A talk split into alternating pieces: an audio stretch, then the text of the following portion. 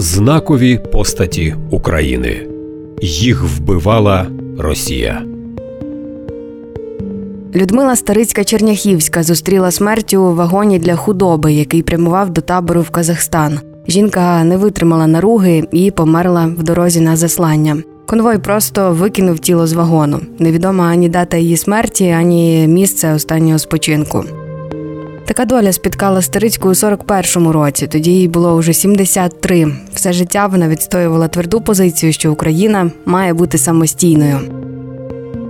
Людмила Старицька Черняхівська одна із найголовніших постатей нашого національного відродження кінця 19-го, початку 20-го століть. Надзвичайно багатогранна особистість, адже і письменниця, і публіцистка, і організаторка кінематографічної справи, і громадсько-політична діячка, і навіть сестра милосердя. Втім, погодьтеся, про неї мало знають в сучасній Україні. Вона досі залишається, крім усього іншого, в тіні свого видатного батька Михайла Старицького і не менш видатного дядька Миколи Лисенка. Жінка зростала в середовищі української інтелігенції, де всі одне одного знали, спілкувалися, підтримували зв'язок. В оселі Старицьких частими гостями були Косачі, Лисенки, Драгоманови, Тобілевичі, Чубинські, Рильські. Ще здобуваючи середню освіту, вона написала свою першу повість під промовистою назвою За Україну, і це в найскрутніші часи для національного руху, коли цар щойно підписав Емський указ. Цей горизвісний документ забороняв українську мову фактично у всіх сферах життя від церкви до музики й театру. Так само під табу підпадало ввезення на територію імперії книг, що надруковані українською мовою. Тобто, по суті, українська, якщо так можна висловитися, дозволялася лише у побуті.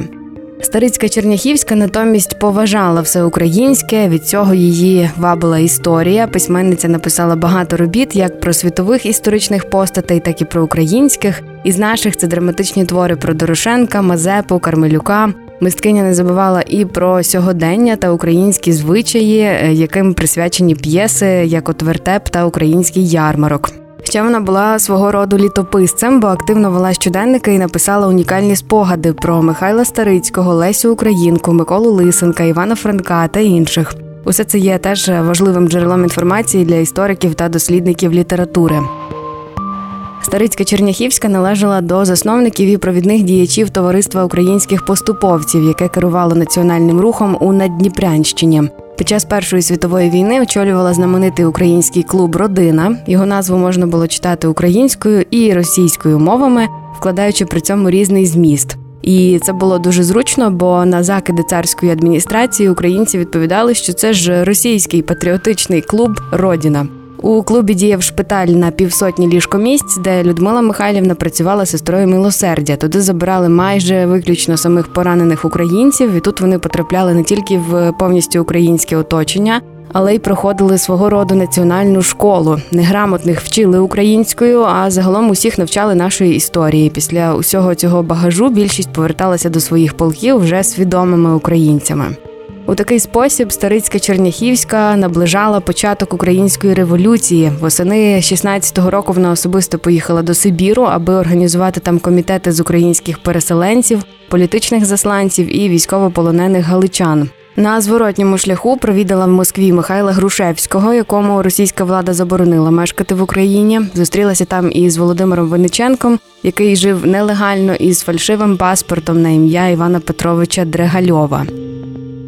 Далі була українська революція, яка спалахнула в березні 17-го із падінням царату, і саме Старицька Черняхівська надала приміщення клубу Родина в Києві для створення Української центральної ради. Ну і звичайно ж від самого початку активно долучалася до роботи новоствореного державного органу, брала участь в політичному житті Української Народної Республіки.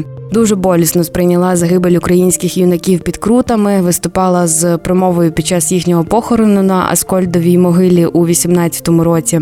За директорії УНР Людмила Михайлівна долучилася до розвитку жіночого руху і стала співзасновницею Союзу Українок.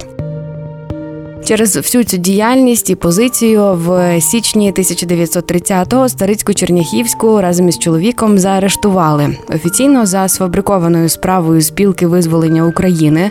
Це був відкритий судовий процес над 45 українськими діячами. Таке судилище відбувалося в Харкові, в будівлі оперного театру, і квитки на нього видавали як на виставу. Людмила Михайлівна виявила неабияку сміливість і відверто заявила: цитую. Державним моїм ідеалом була самостійна Україна. Я не погоджуюся з правом диктатури пролетаріату, панування одного класу, обстоюю право кожного висловлювати свої думки, визнавати чи ні релігію і не визнаю боротьби з релігією примусовими методами. Я певна, що стан нинішній переходовий, і всі принципи, що я зазначала, стануть у нашій країні підваленою життя. Ну і звісно ж, подружжя засудили, але більшовицькі керманичі чомусь вирішили продемонструвати свою нечувану милостивість і вироки замінили на умовні. На шість років їх фактично вислали до Сталіно, тобто Донецька, де чоловік Олександр керував кафедрою гістології медичного інституту. Повернутися до Києва вдалося, але трагічна розв'язка невблаганно наближалася. 1938-го заарештували їх єдину доньку Вероніку Черняхівську. Батькам повідомили, що її засудили до 10 років таборів. У пошуках Вероніки Людмила Черняхівська їздила до Сибіру, оббивала пороги можновладців, писала сповнені відчаю листи, зокрема до Сталіна. Все це було марно, правда, вона так і не дізналася. Вже згодом, після смерті, стало відомо, що доньку Вероніку розстріляли в Києві 22 вересня 38-го року. Борис Антоненко Давидович у спогадах писав, що перед тим вона збожеволіла від фізичних знущань на допитах. І менш ніж за півтора роки, не витримавши тяжких випробувань, помер і Олександр Черняхівський. Далі війна. Помешкання Людмили Старицької Черняхівської обшукали у 41-му, коли німецькі війська вели бої вже на підступах до Києва. Заарештували.